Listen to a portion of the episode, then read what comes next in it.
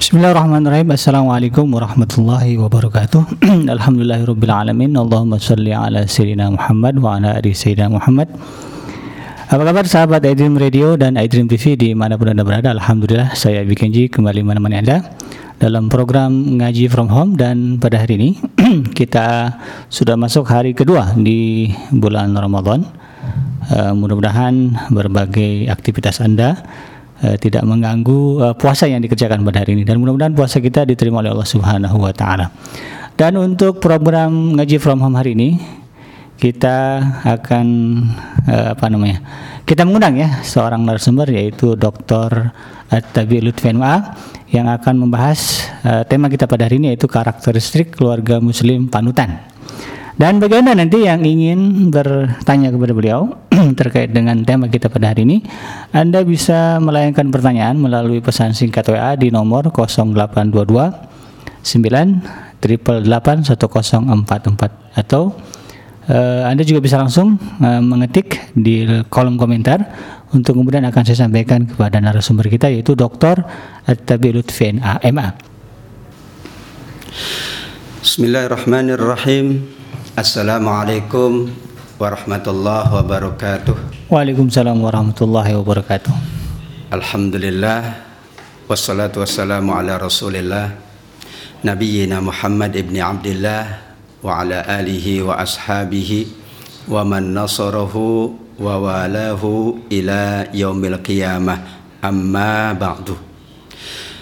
Hadirin hadirat sahabat iDream yang Allah muliakan so imin, so imat di mana pun Bapak Ibu berada. Alhamdulillah kita sangat bersyukur kehadirat Allah Subhanahu wa taala. Hari kedua puasa kita di tahun 1441 Hijriah. Allah tetapkan iman kita, Allah kuatkan semangat kita untuk terus menunaikan berbagai macam kebaikan-kebaikan dan mempersiapkan tentunya adalah kebaikan-kebaikan yang kelak kita akan petik hasilnya di dalam syurga Allah Subhanahu wa taala. Salawat dan salam kita sampaikan kepada Rasulullah Muhammad sallallahu alaihi wasallam.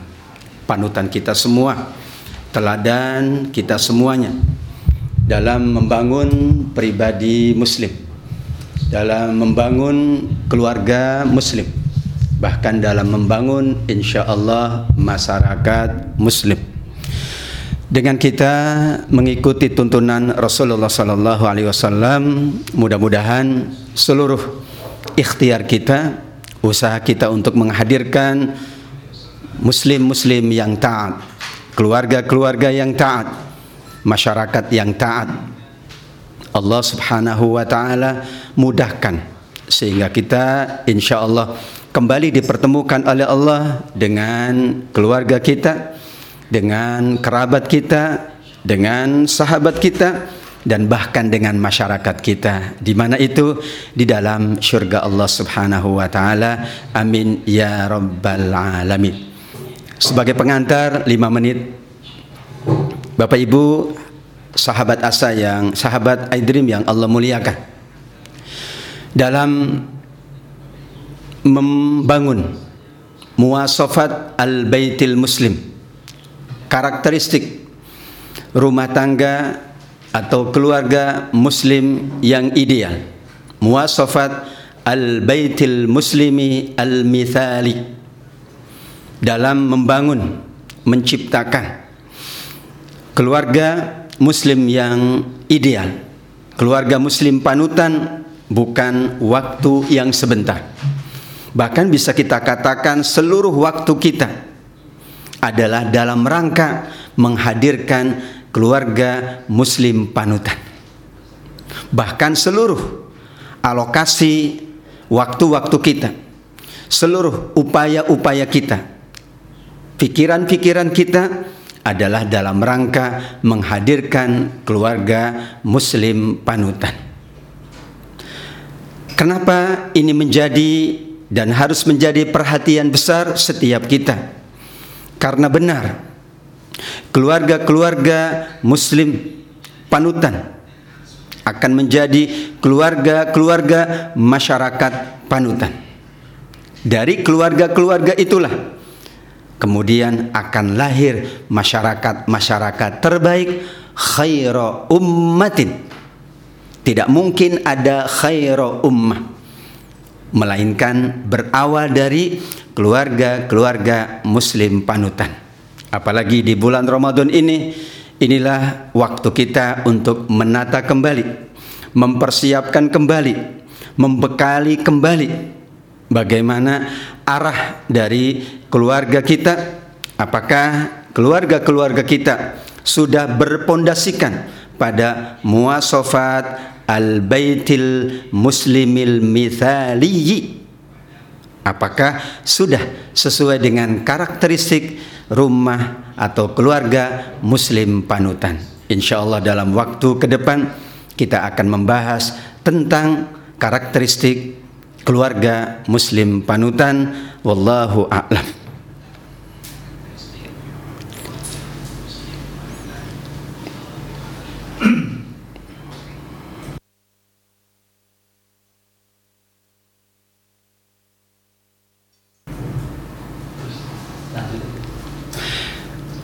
Baik, Bapak Ibu, sahabat iDream yang dimuliakan oleh Allah Subhanahu wa taala. Kita lanjutkan pembahasan kita tentang karakteristik keluarga muslim panutan. Yang pertama, pondasi dalam membangun pribadi. Dalam membangun keluarga, yakinlah pondasinya adalah at-tauhid, pondasinya adalah al-iman. Karenanya saat kita ingin menghadirkan keluarga-keluarga muslim panutan mau tidak mau kita perkuat iman seluruh anggota keluarga kita. Di dalam ayat-ayat Al-Qur'an khususnya di surat yang sangat masyhur At-Tahrim ayat yang ke 8 Allah Subhanahu wa taala memerintahkan semua keluarga Ya ayyuhalladzina amanu ku anfusakum wa ahlikum nar. Yang diperintahkan adalah semua keluarga. Wahai orang-orang beriman, pastikan keluarga kalian, pastikan seluruh anggota keluarga kalian adalah keluarga panutan, keluarga misali dengan mencegah segala perbuatan, segala sikap segala perilaku bahkan ucapan yang itu menjauhkan kita dari Allah malah mendekatkan kita dari neraka Allah Subhanahu wa taala. Inilah al-asas al-imani, pondasi iman. Karena orang beriman menginginkan kehidupannya selalu diwarnai dengan warna-warna surgawi dan dijauhkan dari warna-warna nerakawi. Di sinilah alasan para ulama kenapa perintah ini ditujukan kepada seluruh keluarga.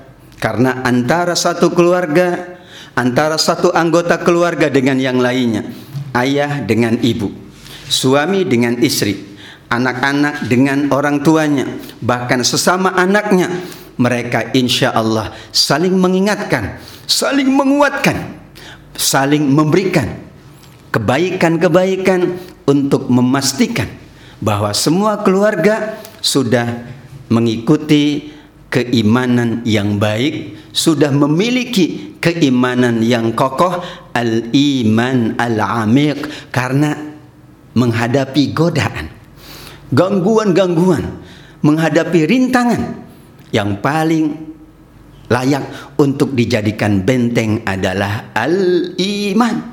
Termasuk kita dalam menjalankan ibadah puasa ini jelas sekali ya ayyuhalladzina amanu. Bahasa Rasulnya man shoma ramadhana imanan. Bagaimana mungkin kita mampu menghadirkan keluarga muslim panutan kalau tidak berlandaskan iman yang kokoh al-iman al-amik, iman yang mendalam, keyakinan yang paripurna kepada Allah Subhanahu wa taala. Bapak Ibu, keluarga iDream yang dimuliakan oleh Allah Subhanahu wa taala. Yang kedua, muasafat al-baitil muslimil mithali. Karakteristik keluarga muslim yang layak menjadi panutan adalah keluarga-keluarga yang memastikan semua anggotanya merupakan ahli al-ibadah. Mereka selalu berusaha menunjukkan ibadah yang terbaik di sisi Allah Subhanahu wa taala dalam makna yang luas. Di situlah kembali Allah ingatkan ibadah keluarga kita adalah salah satu yang diperintahkan oleh Allah Subhanahu wa taala surat Toha ayat 133 wa'mur ahlaka bis salati wastabir 'alaiha. Perintahkanlah, suruhlah keluargamu untuk menunaikan ibadah. Di sini yang disebut oleh Allah salat. Tapi ini hanya sebagai keterwakilan, sebagai contoh. Tapi berarti suruhlah anggota keluargamu menunaikan zakat, menunaikan ibadah, menunaikan puasa, menunaikan sekian banyak ibadah, baik ibadah mahdoh maupun ibadah ghairu mahdoh baik ibadah dalam skala pribadi maupun ibadah dalam skala sosial. Kenapa ini diperintahkan oleh Allah Subhanahu wa taala? Bagaimana mungkin Bapak Ibu yang Allah muliakan keluarga itu layak diteladani kalau ibadahnya masih bolong-bolong, masih on, kadang on, kadang off.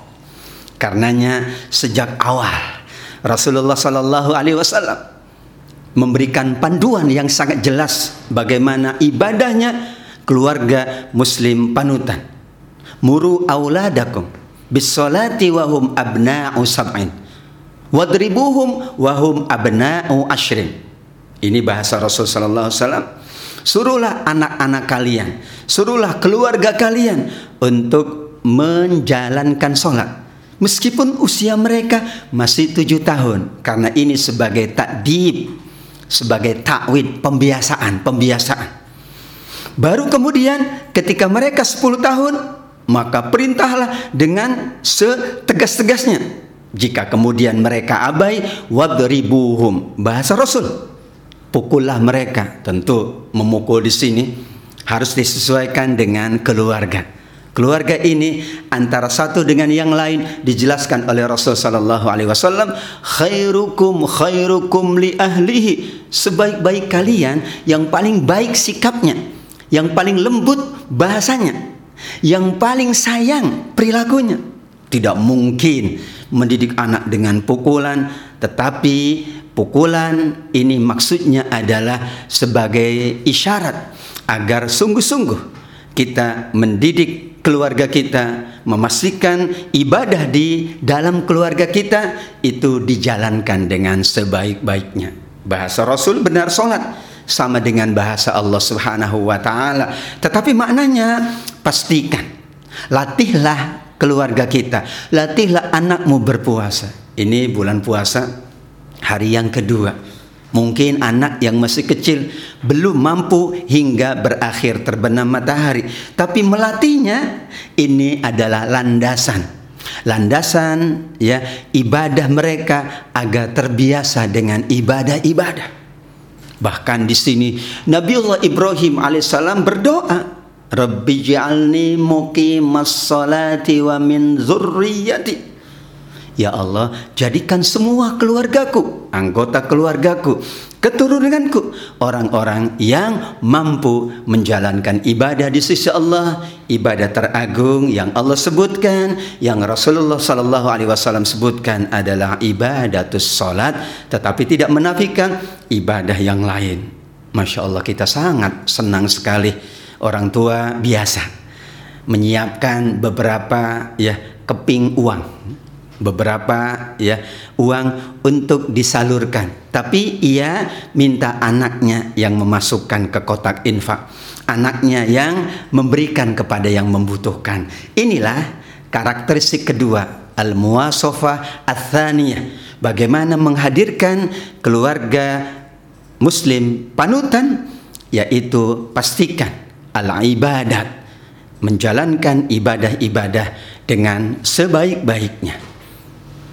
Sahabat Aidrim, keluarga-keluarga Aidrim yang sangat dimuliakan oleh Allah Subhanahu wa taala. Yang ketiga, bagaimana keluarga kita, keluarga yang layak diteladani? Tentu kita rujuk kepada manusia teladan paripurna sepanjang masa Nabi Muhammad sallallahu alaihi wasallam. Innama bu'ithu liutammima makarimal akhlak wa innaka la'ala khuluqin azim yang dicatat oleh Al-Qur'an yang dicatat oleh hadis manusia mulia ini keteladan keteladanannya dan kepanutannya adalah dari sisi akhlaknya yang mulia. Bahkan beliau dikenal dengan Al-Amin. Masya Allah kita dambakan hadirnya keluarga-keluarga Al-Amin, Al-Baitul Amin, Al-Usrah Al-Aminah. Artinya yang mampu dipercaya, yang layak dipercaya. Kalau layak dipercaya, maka layak dijadikan panutan. Kita kembali kepada ungkapan Al-Quran tentang Nabi teladan, ungkapan hadis tentang Nabi Muhammad sallallahu alaihi wasallam. Berarti karakteristik yang ketiga. Bagaimana kita selalu menanamkan akhlak, menanamkan budi pekerti, menanamkan etika yang terbaik di dalam keluarga. Bisa kita latih bagaimana mereka bersikap kepada orang tuanya. Anak bersikap kepada orang tuanya. Bagaimana orang tua bersikap kepada anaknya. Bagaimana istri bersikap mulia kepada suami. Bagaimana suami bersikap mulia juga kepada istri. Ma akraman nisa illa karim wa ma ahanahunna illa laib. Ditegaskan oleh Rasulullah sallallahu alaihi wasallam manusia mulia itu yang mampu memuliakan keluarganya khususnya kaum wanita. Dan manusia yang hina adalah yang menghinakan keluarganya khususnya kaum wanita. Sendi akhlak ini menjadi cerminan dari keluarga muslim panutan. Maka di situlah Rasulullah Sallallahu Alaihi Wasallam mencontohkan betapa beliau sangat sayang kepada anak-anak Bahkan Rasul pernah menegur sahabat yang tidak pernah memeluk anaknya. Masya Allah. Itu keras hatinya. Sahabat yang tidak pernah menggendong anaknya, mencium anaknya. Kenapa? Karena ini akhlak. Akhlak itu tidak sekedar perintah dan larangan. Ketika senyumnya manis, ketika dipeluk anak itu, ketika harmoni keluarga itu akan menjadi cermin bagi yang lain. Subhanallah, mereka selalu menunjukkan akhlak yang terpuji. Ketika tetangganya mendapatkan ujian, keluarga ini membantu. Masya Allah, keluarga yang mulia, keluarga yang teladan itu akan dirasa kehilangan oleh tetangganya, oleh keluarga yang lain manakala mereka berpindah. Berarti secara akhlak, secara etika, secara akhlak yang mulia. Itulah bagaimana keluarga-keluarga muslim khususnya di bulan Ramadan ini tentu sampai diingatkan oleh Rasulullah sallallahu alaihi wasallam betapa akhlak soim itu mulia wa in khasamaka ahadun aw qatalaka falyakul inni imruun. Soin kalau misalnya ada orang yang memaksa kamu ada orang yang mempro, memprovokasi kamu untuk tidak berakhlak mulia untuk melakukan perbuatan tercela katakan aku puasa. Makanya benar as-saumu junnah puasa ini benteng di dalam keluarga. Benteng kita adalah akhlak. Semuanya saling menghargai, saling menyayangi, saling mengasihi, dan nanti ini akan tertular kepada keluarga-keluarga yang lain. Malah sampai aib keluarga tidak boleh terbuka di depan umum yang boleh dibuka di depan umum adalah akhlaknya yang mulia yang menunjukkan keteladanannya kepada keluarga-keluarga yang lain. sahabat Aidrim rahimakumullah. Landasan yang keempat, bagaimana kita ingin menghadirkan keluarga muslim yang panutan, keluarga muslim misali yang layak dicontoh adalah al-asas al-ilmi wa qur rabbi zidni ilma di dalam hadis Imam Muslim rahimahullah Rasulullah Shallallahu Alaihi Wasallam mengingatkan ada tiga amal. Meskipun orang itu sudah meninggal, pahalanya tidak terputus. Yang ketiga adalah awaladin salihin yad'u lahu. Tetapi yang kedua, au ilmin yuntafa'u bihi. Yang pertama, sodakotin jariyah. Kita kaitkan antara ilmin yuntafa'u bihi dengan awaladin salihin. Anak yang soleh anak yang bisa berbakti, anak yang bisa berprestasi, itu yakin karena dia faham. Berarti anak itu berilmu. Dan orang tua yang mampu melahirkan anak-anak soleh dan solihah berarti keluarga ini, orang tua ini orang tua berilmu. Dan kemudian kalau semua anggota keluarga itu adalah keluarga yang alimun yang berilmu maka akan diangkat derajatnya oleh Allah Subhanahu wa taala yarfa'illahu alladhina amanu minkum walladhina utul ilma darajat Allah angkat keluarga-keluarga beriman keluarga-keluarga yang berilmu pengetahuan darajat secara pribadi benar, beriman, berilmu, Allah angkat derajat. Dalam keluarga pun sama, ketika mereka beriman dan berilmu pengetahuan, Allah angkat derajat. Lihat, ada keluarga yang masya Allah anak-anaknya sukses di bidangnya masing-masing. Anak-anaknya berprestasi, tidak pernah bermasalah ya tidak pernah terlibat dengan kejahatan.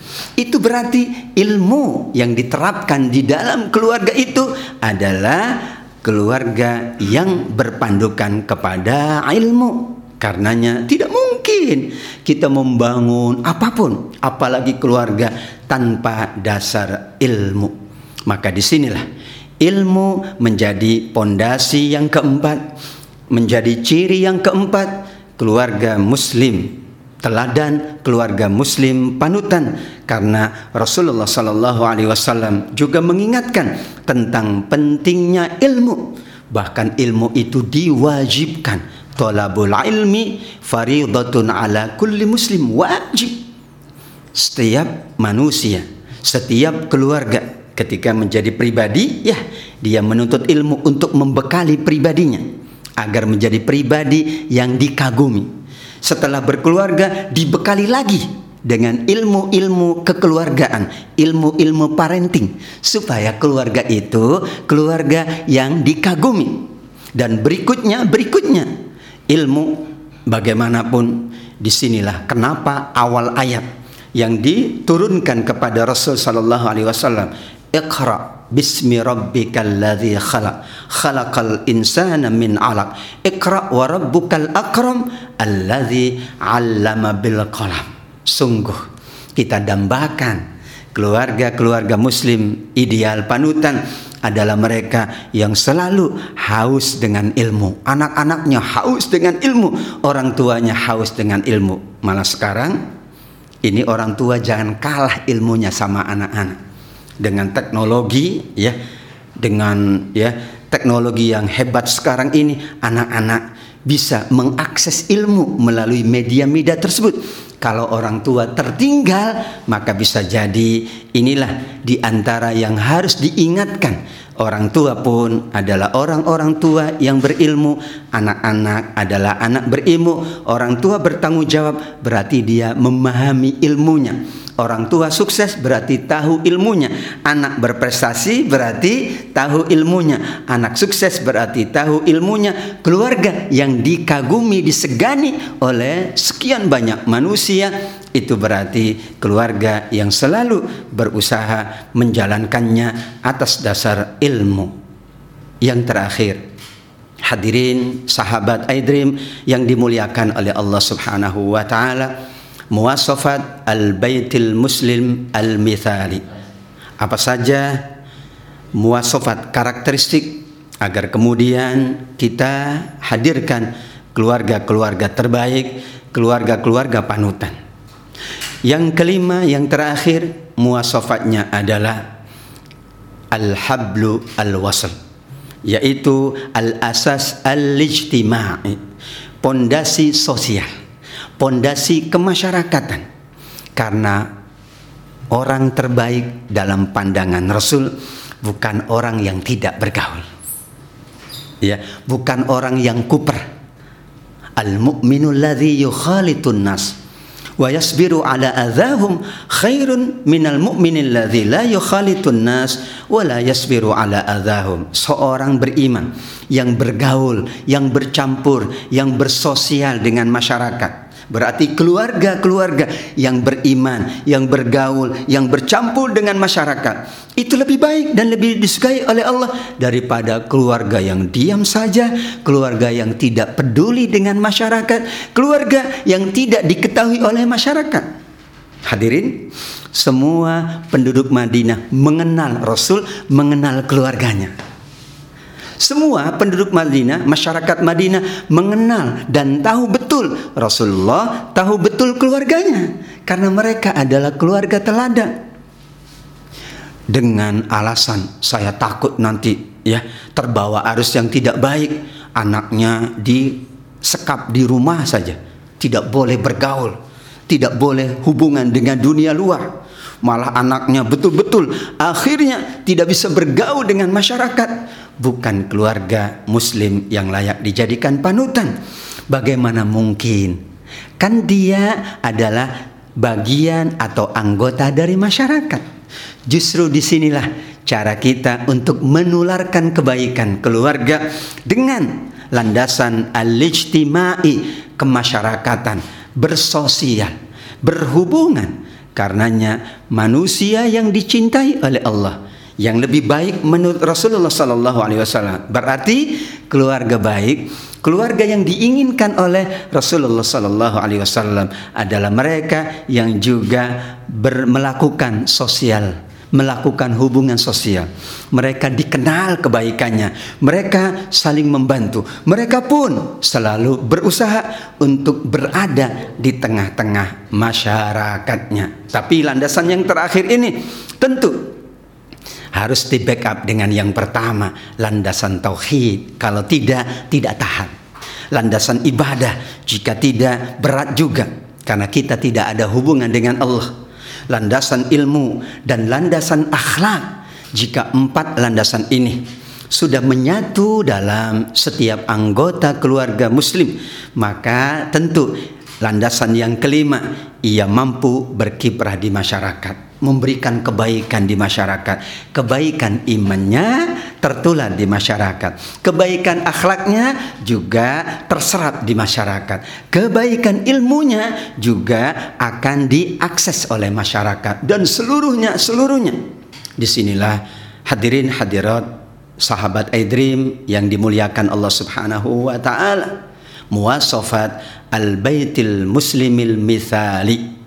Karakteristik keluarga rumah tangga muslim yang layak dijadikan panutan, dijadikan teladan, ideal dalam bahasa kita. Namun diingatkan lagi oleh Allah Subhanahu wa taala. Tadi di surat Thaha ayat 132 wastabir 'alaiha. Dalam rangka membangun keluarga tadi diperintah oleh Allah wastabir bersabarlah. Bukan hanya wasbir tapi wastobir. Tingkatkan kesabaran. Bersungguh-sungguhlah dalam bersabar. Karena maaf anak kita Allah tetapkan beberapa ketetapan yang berbeda. Wataknya berbeda karakternya berbeda. Jika tidak bersabar wallahu a'lam. Baru lima tahun baru sepuluh tahun kita ingin lahir keluarga muslim ideal. Tidak mungkin tapi bertahap dan terus menerus kalau orang tua selesai masih tetap ada anak yang melanjutkan keteladanannya, mewarisi keteladanan kita dan ini adalah merupakan investasi kita sebagai orang tua. Ketika keluarga-keluarga kita menjadi teladan, nanti anak kita membangun keluarga dan keluarganya keluarga misali. Nanti anak kita, cucu kita akan pula menerapkan pola yang sama. Berarti kita mendapatkan jariah al-baitil muslimil misali investasi pahala yang tidak terputus dari anak kita, dari anaknya anak kita, keturunan kita. Karena semuanya alhamdulillah selalu berusaha, selalu bersungguh-sungguh untuk menciptakan landasan iman, landasan akhlak, landasan ilmu, landasan sosial dalam rangka membangun keluarga muslim yang ideal yang layak menjadi panutan. Khususnya saat ini kita masih berhadapan dengan wabah COVID-19 dan kita bekerja dari rumah, beribadah dari rumah, seluruhnya kita jalankan di rumah. Inilah kesempatan memfungsikan rumah kita, menata kembali, mengatur pola-pola hubungan sehingga insya Allah terbangunlah, terbinalah keluarga yang diidamkan oleh Allah Subhanahu wa taala yang diharapkan oleh Rasulullah sallallahu alaihi wasallam dari rahim umat Rasulullah Muhammad sallallahu alaihi wasallam. Insyaallah inilah ya cara kita untuk meluaskan meluaskan kebaikan-kebaikan kita di tengah masyarakat kita melalui keluarga-keluarga muslim terbaik. Wallahu a'lam bisawab demikian hadirin wal hadirat. Rahimakumullah apa yang kita bahas pada kesempatan sore yang berbahagia ini menunggu jam atau waktu berbuka puasa kita. Demikian terima kasih dan nanti bisa kita lanjutkan dengan tanya jawab Wallahu a'lam bissawab. Aqulu qali hadza wassalamu alaikum warahmatullahi wabarakatuh. Waalaikumsalam warahmatullahi wabarakatuh. Jazakallah khair Ustaz atas segala pembahasan yang telah antum uraikan barusan terkait dengan uh, tema kita pada pada hari ini yaitu karakteristik uh, keluarga muslim panutan. Dan tentu bagi Anda sahabat Edream Radio yang eh, menyimak ya dari awal sampai akhir bisa menyimpulkan terkait dengan karakter apa saja yang eh, tadi diterangkan oleh Ustadz yang harus saya diperhatikan untuk ditanamkan dalam keluarga kita yaitu iman ya, kemudian ibadah, akhlak, lalu ilmu dan juga interaksi sosial. Dan bagi Anda sahabat iDream Radio dan juga sahabat iDream TV yang eh, menyaksikan kita melalui channel YouTube ya saya ingatkan agar jangan lupa untuk menekan tombol like ya dan juga subscribe karena itu merupakan bagian dukungan nyata dari Anda uh, kepada kemajuan iDream TV dan juga iDream Radio dan insya Allah uh, Anda akan berpahala ya karena memang uh, itu merupakan bagian dari uh, apa namanya uh, mendukung langkah-langkah dakwah yang ada di iDream Radio. Dan bagi Anda yang ingin bertanya kepada narasumber kita yaitu Dr. Attabi Lutfi MA Terkait dengan eh, bahasan kita pada hari ini, Anda bisa eh, bertanya langsung di eh, melalui pesan singkat WA di nomor 0822 9 1044. Nah, saya ulangi di 0822 9 1044 atau Anda juga bisa langsung menulisnya di kolom komentar atau di kolom chat ya untuk kemudian akan saya sampaikan kepada narasumber kita pada hari ini. Baik Ustaz untuk uh, pertanyaan pertama ini tidak disebutkan dari siapanya. Baik, insya Allah. Uh, Bismillahirrahmanirrahim. Assalamualaikum Ustaz. Mau bertanya, bagaimana sikap orang tua terkait dengan anak yang sedang uh, belajar jauh atau kuliah di tempat yang jauh, mengingat banyaknya kasus uh, pergaulan bebas? Silakan. Ustaz. Subhanallah, barakallahu fiq. Terima kasih atas pertanyaannya. Saya yakin yang bertanya atau yang tidak bertanya mungkin mengalami hal yang sama. Jauh dari anak, jauh dari keluarga. Apakah keluarga kita sedang belajar, keluarga kita sedang bekerja, yeah. atau juga yang melakukan tugas-tugas yang lain? Tentu satu tempat dengan tempat yang lain berbeda keadaannya. Tapi tadi jika imannya sudah tertanam, jika akhlaknya sudah terpatrik, jika ilmu tentang bagaimana menjalankan kehidupan di mana pun sudah ia kuasai. Jika ia ketika di masyarakatnya juga mampu bergaul, berinteraksi dengan baik, kita sangat yakin meskipun jauh di tempat yang sangat jauh, tetap saja ia akan mampu menjaga kebaikan-kebaikannya.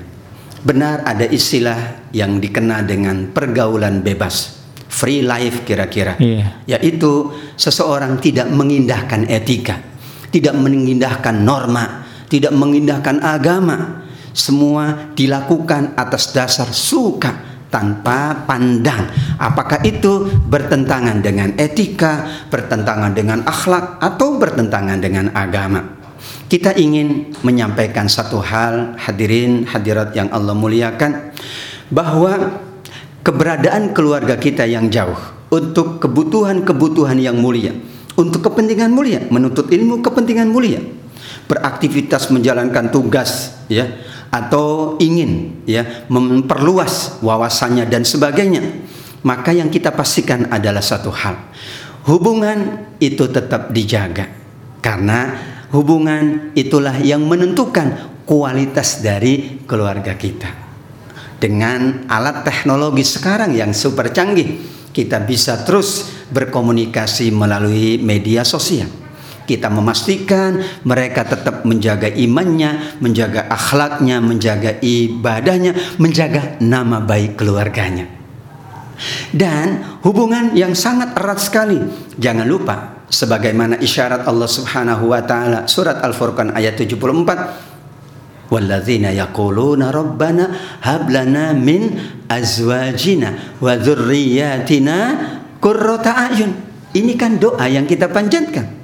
Itu tidak selalu doa itu kita baca bersama-sama dalam satu majelis sholat berjamaah misalnya.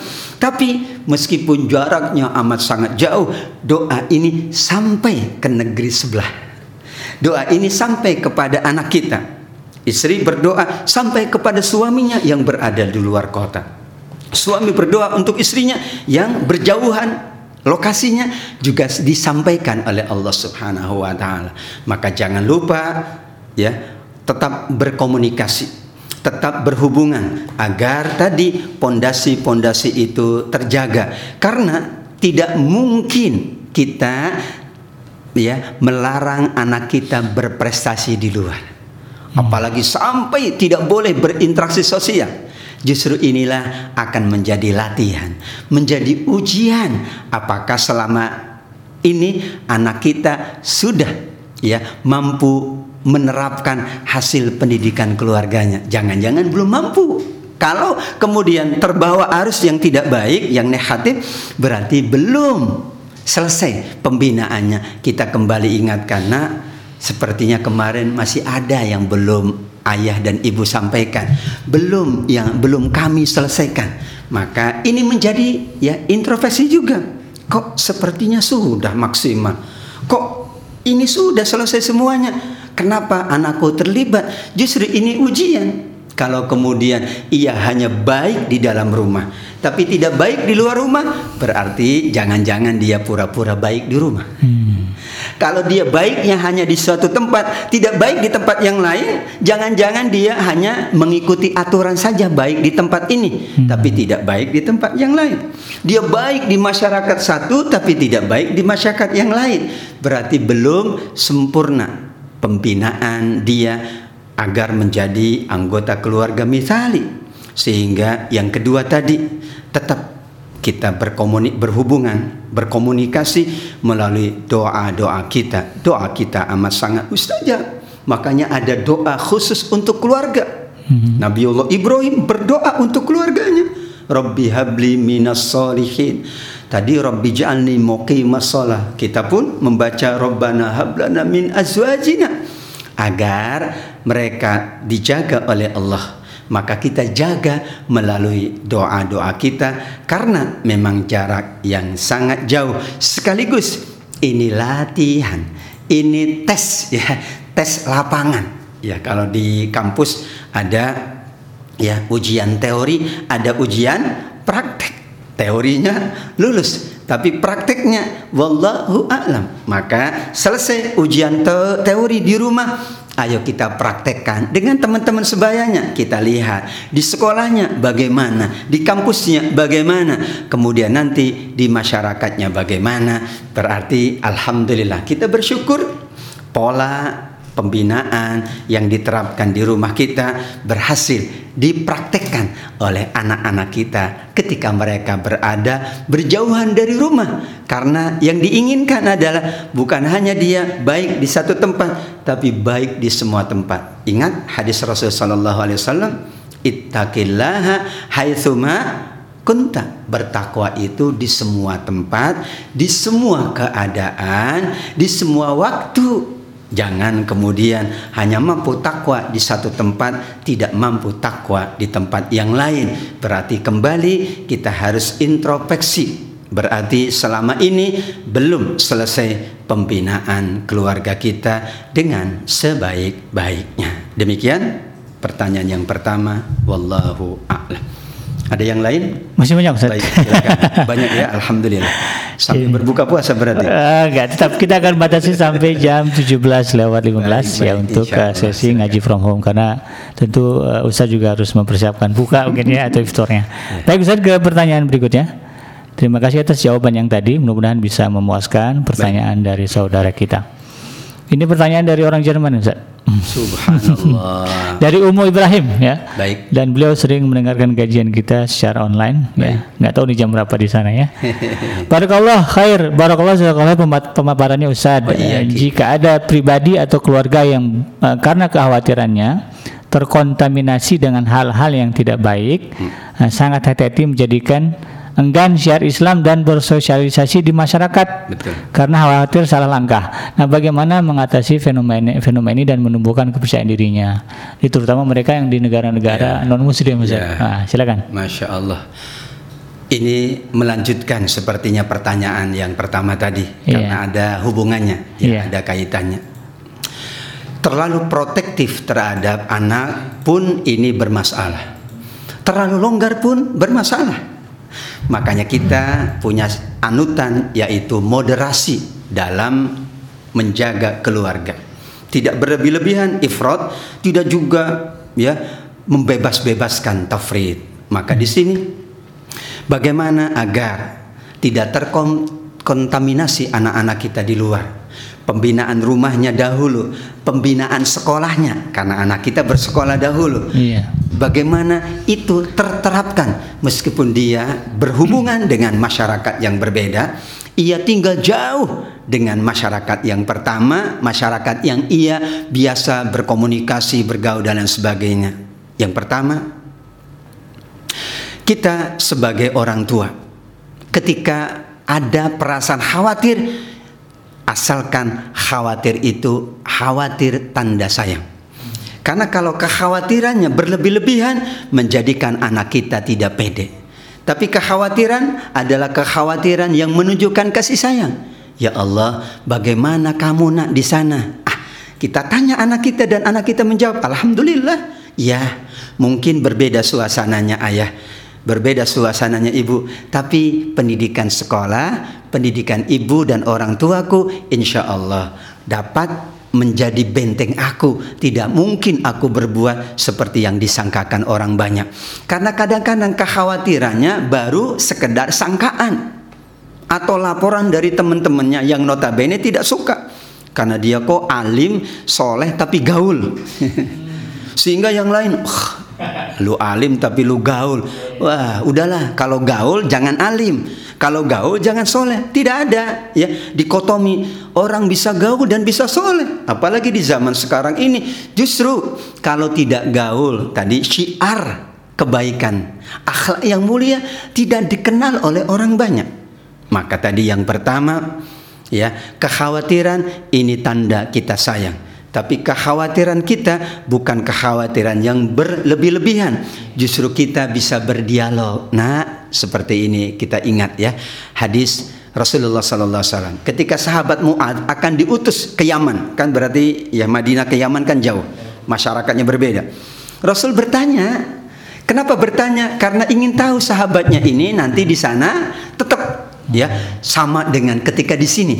Di Madinah sama di Yaman pun sama. Maka dia tanya nanti kamu akan melakukan apa? Ya aku akan ikut kitabullah. Kalau nggak ada aku ikut sunnah. Kalau tidak ada ah, aku akan beristihad. Kenapa? Berarti Rasulullah ingin memastikan bahwa sahabatnya nanti ketika berada di masyarakat yang lain dia tetap ya mampu menunjukkan kebaikan masyarakat Madinah dan yang kedua ini juga menjadi catatan kita bersama jadi ngaji tentang keluarga ini tidak akan pernah berakhir Hmm. karena selalu ada persoalan di tengah keluarga kita Iya. karena itu menjadi ujian dari Allah Subhanahu wa taala maka yang kedua kontaminasi Hmm. atau pengaruh buruk Iya. di luar sana itu tidak mungkin dicegah. Karena begitulah kehidupan ini. Wa min kulli syai'in khalaqna zawjaini la'allakum tadhakkarun di surat Az-Zariyat ayat 54 ya atau 53 ya. Allah Subhanahu wa taala mengingatkan bahwa segala sesuatu Allah ciptakan berbeda-beda, ada baik, ada buruk. Ini zauja ini berpasangan itu bukan hanya suami istri, laki perempuan tidak. Sifatnya juga berpasang-pasangan, ada sifat baik, sifat buruk, ada pemalu, ada pemberani, ada yang sangat santun, ada yang sangat urakan misalnya. Maka berlandaskan kepada ayat ini. Justru di sinilah kita ingin mengambil jalan tengah.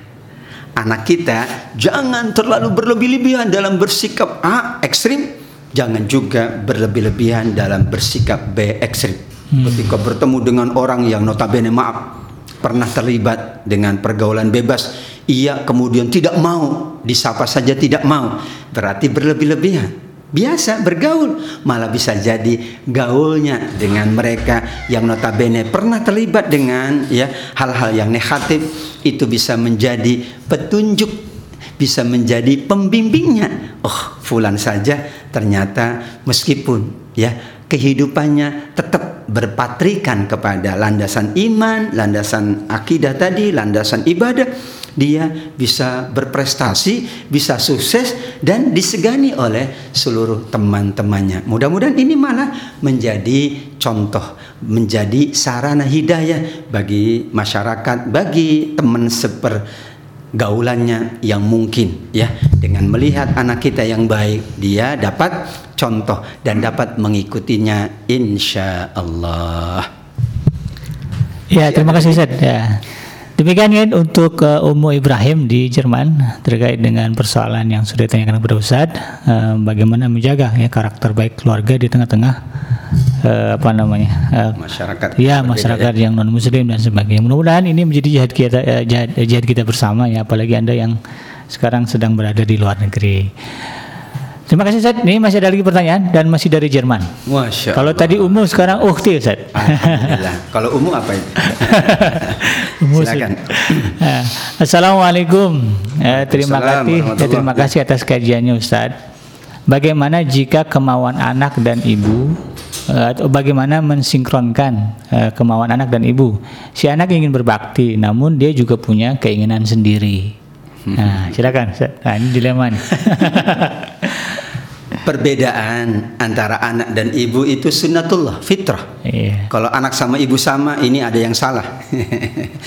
Artinya tidak mungkin ya, tidak terjadi perbedaan antara ayah dengan ibu, anak dengan ibu, anak dengan ayah. Bahkan antar anak kita pasti ada perbedaan. Oke. Karena Allah menciptakan perbedaan-perbedaan tersebut. Kan bahwa takdir setiap kita itu masing-masing. Takdir akhlaknya, takdir ekonominya, takdir ajalnya, takdir semuanya. Ya, termasuk sikapnya, termasuk wataknya berbeda-beda. Tentu pertanyaannya bagaimana mensinkronkan, mencari titik temu. Iya. Ya, anak ingin berbakti. Maaf, orang tua ingin anaknya berbakti. Iya. Tapi anak punya pandangan sendiri. Ini yang saya pahami biasanya tentang perjodohan. Iya, iya, iya. iya, orang Ustaz. tua menginginkan anaknya menikah dengan pilihan orang Oke, tua. ya. Dan anak ingin manut karena ini baktinya. Sementara anak punya pilihan, pilihan sendiri. Iya. Subhanallah. Ini biasa. Hmm. Jalan tengahnya adalah di dalam keluarga itu Allah ingatkan wa ashiruhunna bil ma'ruf. Hmm. Ini tidak hanya antara suami dan istri, tapi seluruh anggota keluarga ada pola komunikasi yang baik. Hmm. Orang tua yang baik akan mendengar apa yang disampaikan oleh anak. Anak yang soleh akan memahami apa yang diinginkan oleh orang tuanya. Jika berbeda keinginan anak dengan keinginan orang tua, kan kita bisa cari jalan temu. Kalau begitu, gimana, Bu? Ini pilihan aku dan ini pilihan ibu. Ayo kita adu. cari, bukan adu ya.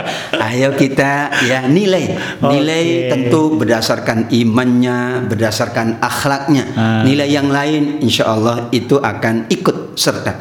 Tapi ini anaknya soleh bu yang ibu pun ini agamanya baik. Ah. Terus lihat akhlaknya dan maaf ibu, aku tahu betul fulan ini begini. Ibu pun akan mengatakan justru dengan adanya dialog hmm. di situ saling menguatkan dan setelah itu ini penting kedua-duanya istikharah.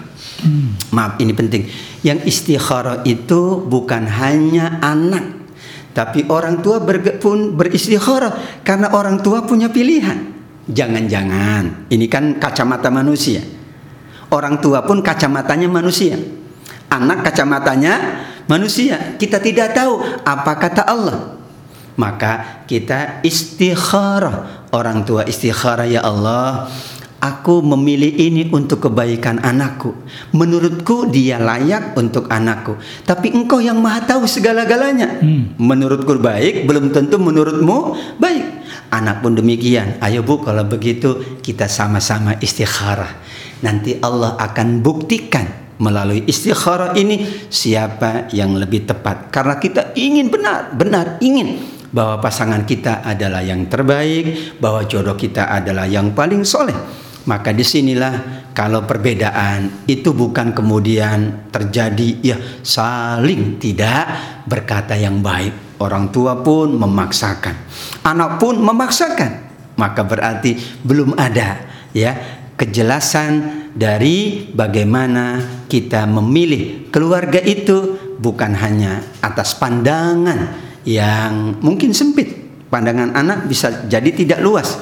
Namun yang ketiga bagaimana kita meminta pandangan dari orang yang mengetahui fasalu ahla dzikri. Mungkin pandangan anak begitu. Yeah. Pandangan uh, ahli, pandangan psikolog, pandangan ustazah, pandangan siapa kita mintai. Ini ada calon dari ibuku, ini calonku. Bagaimana menurut ustazah?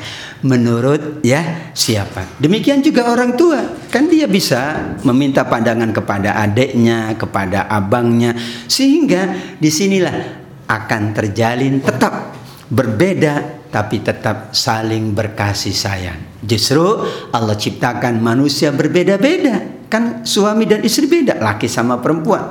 Tapi di situlah saling mengingatkan, saling lapang dada, terbuka komunikasi karena tujuan semuanya adalah kebaikan bersama.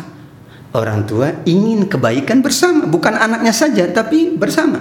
Anak pun bukan hanya ingin kebaikan dirinya, tapi kebaikan pula keluarganya. Kalau itu dijalankan, insya Allah Allah akan pilihkan yang terbaik untuk anti. Wallahu a'lam.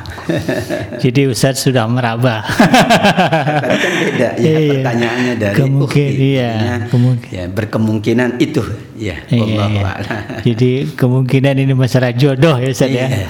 Nah Ustaz, uh, saya agak tertarik dengan apa yang antum jelaskan. Itu kalau sisi anak baik orang tua baik mungkin ada titik temu Ustaz. Nah sekarang ini ada kasus misalnya hmm. anak baik tapi orang tua kurang baik. Nah, anak ingin meyakinkan bahwa jodoh yang dia pilih ini adalah yang terbaik dari segi segi agama. Sementara orang tua karena dasar agamanya kurang kuat misalnya Ustaz, ya, ya. dia menilai tidak begitu. Gimana Ustaz? Masya Allah. Inilah ujian kita. Hmm. Wa in jahadaka ala an tusyrika bi ma laysa laka bihi ilmun fala tuti'huma. Sampai Al-Qur'an mengabadikan jika orang tuamu menyuruhmu berbuat syirik. Iya. Berarti kan ada orang tua yang notabene bermasalah menurut Allah Subhanahu iya, wa taala. Apa yang dilakukan? Jangan taati, tetapi tetap berbuat baiklah kepada kedua orang tuamu. Maaf, urusan ketaatan itu la ta'ata li makhlukin fi maksiatil hmm. khaliq. Kita taat kepada makhluk selama tidak bermaksiat. Hmm. Dalam memilih pasangan kan jelas ketaatannya. Yang pertama, fazfar bidzatid ya, carilah yang agamanya terbaik. Oke. Okay. Kenapa? Karena ini landasan hadis Rasul sallallahu alaihi wasallam. Yang kedua, idza ja'akum man tardawna dinahu wa khuluquhu. Akhlaknya pula yang menjadi landasan orang memilih pasangan. Maka jika misalnya tidak hanya orang tua ya, hmm. misalnya ada kakaknya, abangnya, hmm. ada saudaranya, bibinya, omnya, tantenya, yang kemudian pilihannya tidak berdasar kepada kedua ini sesuai dengan ayat surah Luqman tadi kita tidak berarti membantah atau membangkang tapi kita menyampaikan dengan baik wasohib huma tidak boleh membangkang apalagi dengan suara keras apalagi sampai lari dari rumah. Tidak. Bahasa Al-Qur'annya iya, iya, iya. jangan ikuti ya. Jangan ikuti kemauan orang tuamu kalau itu salah menurut Allah menurut Rasulullah. Tapi tetap berbuat baik. Kita ingat dulu Abdullah bin Amr bin As hmm. punya ibu dan dia baktinya sangat tinggi tapi ibunya nyuruhnya hey tinggalkan Muhammad Kata hmm. dia tidak bisa yang ini ibu. Hmm. Meskipun nyawamu satu persatu hilang, maaf yang ini tidak bisa. Tapi beliau baktinya kepada orang tua ibunya diketahui, dikenal. Orang Mekah semua tahu ini anak yang paling bakti. Hebat. Sampai ibunya pun bingung mencari alasan. Hmm. Di situlah bakti kepada orang tua wajib. Apakah orang tua itu orang tua yang taat atau tidak? Bakti anak wajib. Yang membedakan adalah bakti dengan taat itu beda. Hmm. Orang memahami kalau nggak taat nggak bakti tidak. Misalnya orang tua nyuruh kita maksiat. Iya. Ya kita tidak boleh taat. Iya, iya. Tapi baktinya bagaimana? Ah, ucapannya yang baik, mengelaknya yang baik, menyampaikan dengan cara yang baik, hmm. bahkan mendoakan agar orang tuanya mendapatkan petunjuk dari Allah Subhanahu wa taala. Jadi memang itu realita kehidupan Ustaz. Ya, jadi bisa saja ke, bertemu dengan kita. Hmm. Jadi kata Ustaz tadi itu adalah ujian, memang harus kita hadapi sesuai dengan yang memberikan ujian itu Allah Subhanahu wa taala. Terima kasih Ustaz atas jawabannya. Masih ada pertanyaan Ustaz. Baik. Ini dari uh, Bapak Jamaluddin Lahai. Saya tidak tahu dari mana.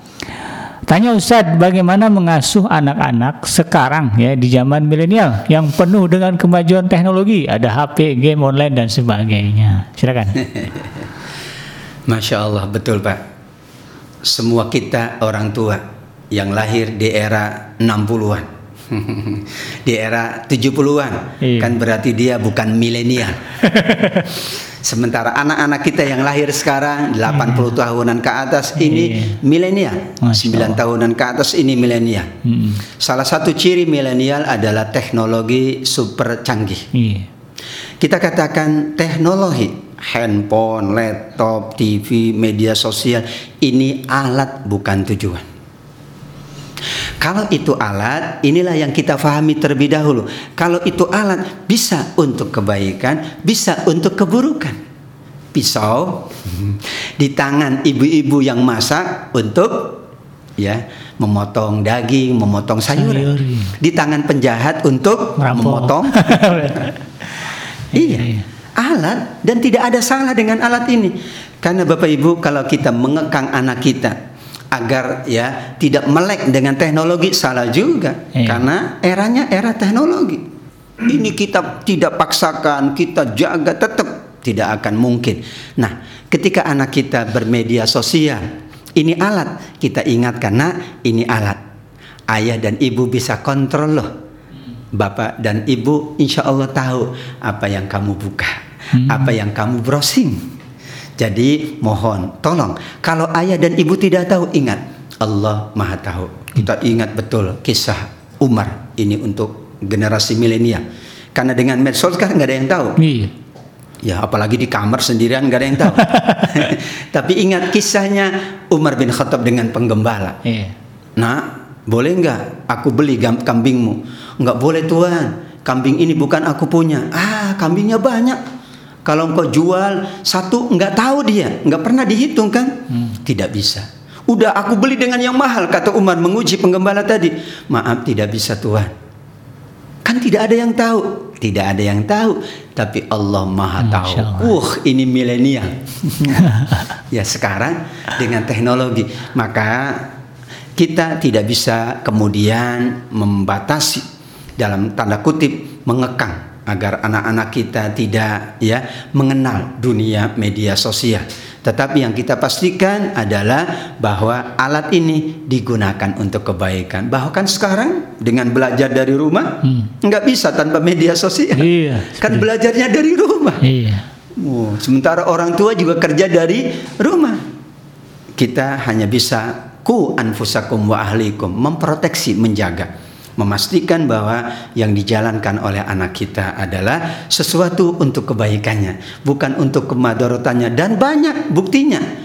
Banyak juga siswa, mahasiswa yang sukses karena dia mampu memanfaatkan teknologi ini. Iya, iya. Dan banyak yang gagal karena tidak mampu memanfaatkannya. Pastikan dimanfaatkan untuk kebaikan. Yang kedua tadi kita ingatkan seperti juga pesan Lukman kepada anaknya ya bahwa di mana pun anda berada Allah akan mengetahuinya meskipun engkau bersembunyi bersembunyi di lubang yang dalam bersembunyi di tempat yang tinggi tetap saja ya tibikallah Allah akan mendatangimu. Maka ini landasan iman kepada yang gaib.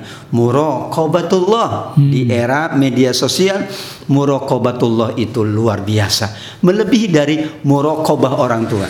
Pengawasan orang tua dibatasi oleh waktu, yeah. Dibatasi oleh tempat. Yeah. Tapi muraqabatullah tidak dibatasi oleh waktu, oleh keadaan. Tetap Allah mengawasi kita. Itulah yang kita sampaikan kepada anak-anak kita yang memang eranya adalah era milenial yang kental dengan suasana media sosial, teknologi canggih dan lain sebagainya. Demikian wallahu a'lam. Terima kasih Pak Jamaluddin. Iya.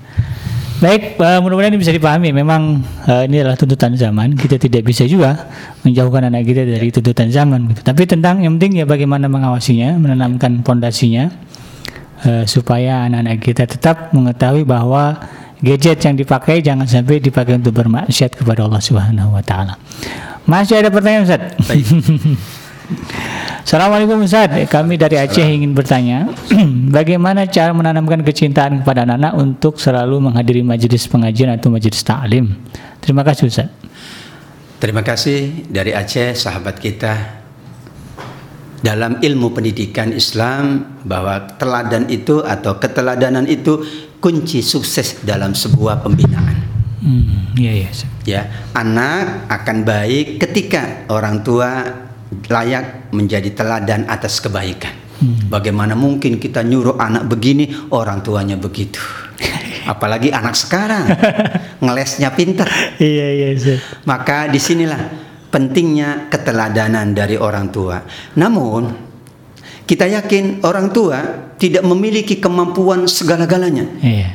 Maka di sinilah ketika kita ingin anak itu juga menjadi anak yang soleh dan soleha, maka kita juga bisa bawa anak itu kepada orang-orang yang layak diteladani. Ya, dulu kisah-kisah para tabiin, ya, itu mereka anaknya ditanamkan hmm. kepada seorang alim, seorang yang ya terpandang agamanya dan akhlaknya. Sehingga anak itu meniru dia.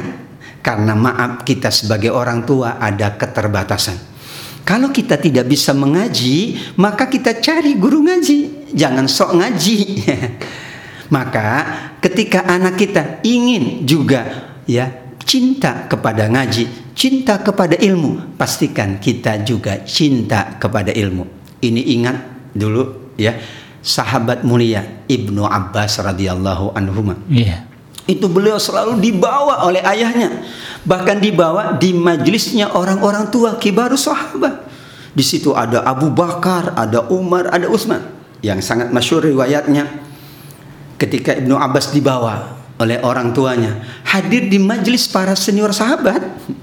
Kemudian Rasulullah ah memberikan penghargaan kepada anak ini, bukan kamu pergi, enggak. Rasulullah bertanya. Setelah bertanya semua sahabatnya tentang idza jaa nasrullahi wal fath. Semua sahabat mengatakan kalau ada datang kemenangan, ya, datang keuntungan, kita banyak bertasbih, beristighfar kepada Allah. Semua selesai, Rasul bertanya kepada anak kecil yang bernama Ibnu Abbas, "Wahai anakku, apa pandanganmu?" Maklum anak-anak. Dia katakan, "Ini tanda engkau sudah dekat ajalmu." Semua sahabat terkaget-kaget, kagum. Dari mana anak ini? Ternyata anak ini biasa mengikuti majelisnya Rasulullah SAW. Jadi kadang-kadang kan di majelis anak baru 10 menit sudah main. Maaf, telinga dia dengar Hmm. Maka cinta ilmu itulah yang kita harus perhatikan. Kalau kita cinta ilmu, kalau kita cinta ngaji, anak kita akan ngaji. Bahkan saya senang itu banyak ibu-ibu bawa anak-anak, enggak ada masalah. Cuman tetap dipastikan tidak mengganggu majelisnya. Kenapa? Karena inilah mungkin pembiasaan anak, ini latihan anak, ini juga bagian dari cara kita agar anak mencintai pengajian. Anak cinta gadget, ya kita kasih gadget. Anak cinta pengajian kita bawa ke pengajian. pengajian. Anak cinta ya misalnya olahraga A, maka kita bawa terus ke olahraga A supaya dia akhirnya tertarik. Di sinilah dahulu para sahabat, dahulu para tabiin selalu menanamkan cinta ilmu, cinta ngaji dengan mensertakan mereka mengikuti pengajian dan tentu ini cara agar anak kita ke depan mencintai ilmu, mencintai pengajian. Wallahu a'lam. Wah ya, jadi mulai dari orang tua dulu, ya. baru nanti anak akan mengikuti. Baik Ustaz, terima kasih. Masih ada pertanyaan Ustaz? Ini dari Ibu Risma di Pematang Siantar. Baik. Uh, bagaimana sebenarnya pendekatan tarbiyah untuk anak-anak khususnya remaja mengingat ada kasus di media sosial ada anak yang sudah hafiz 8 juz uh, terkena virus cinta lalu kemudian berani video call dengan uh, temannya dengan membuka aurat. Kira-kira bagaimana Ustaz? Masya Allah, ini salah satu ujian.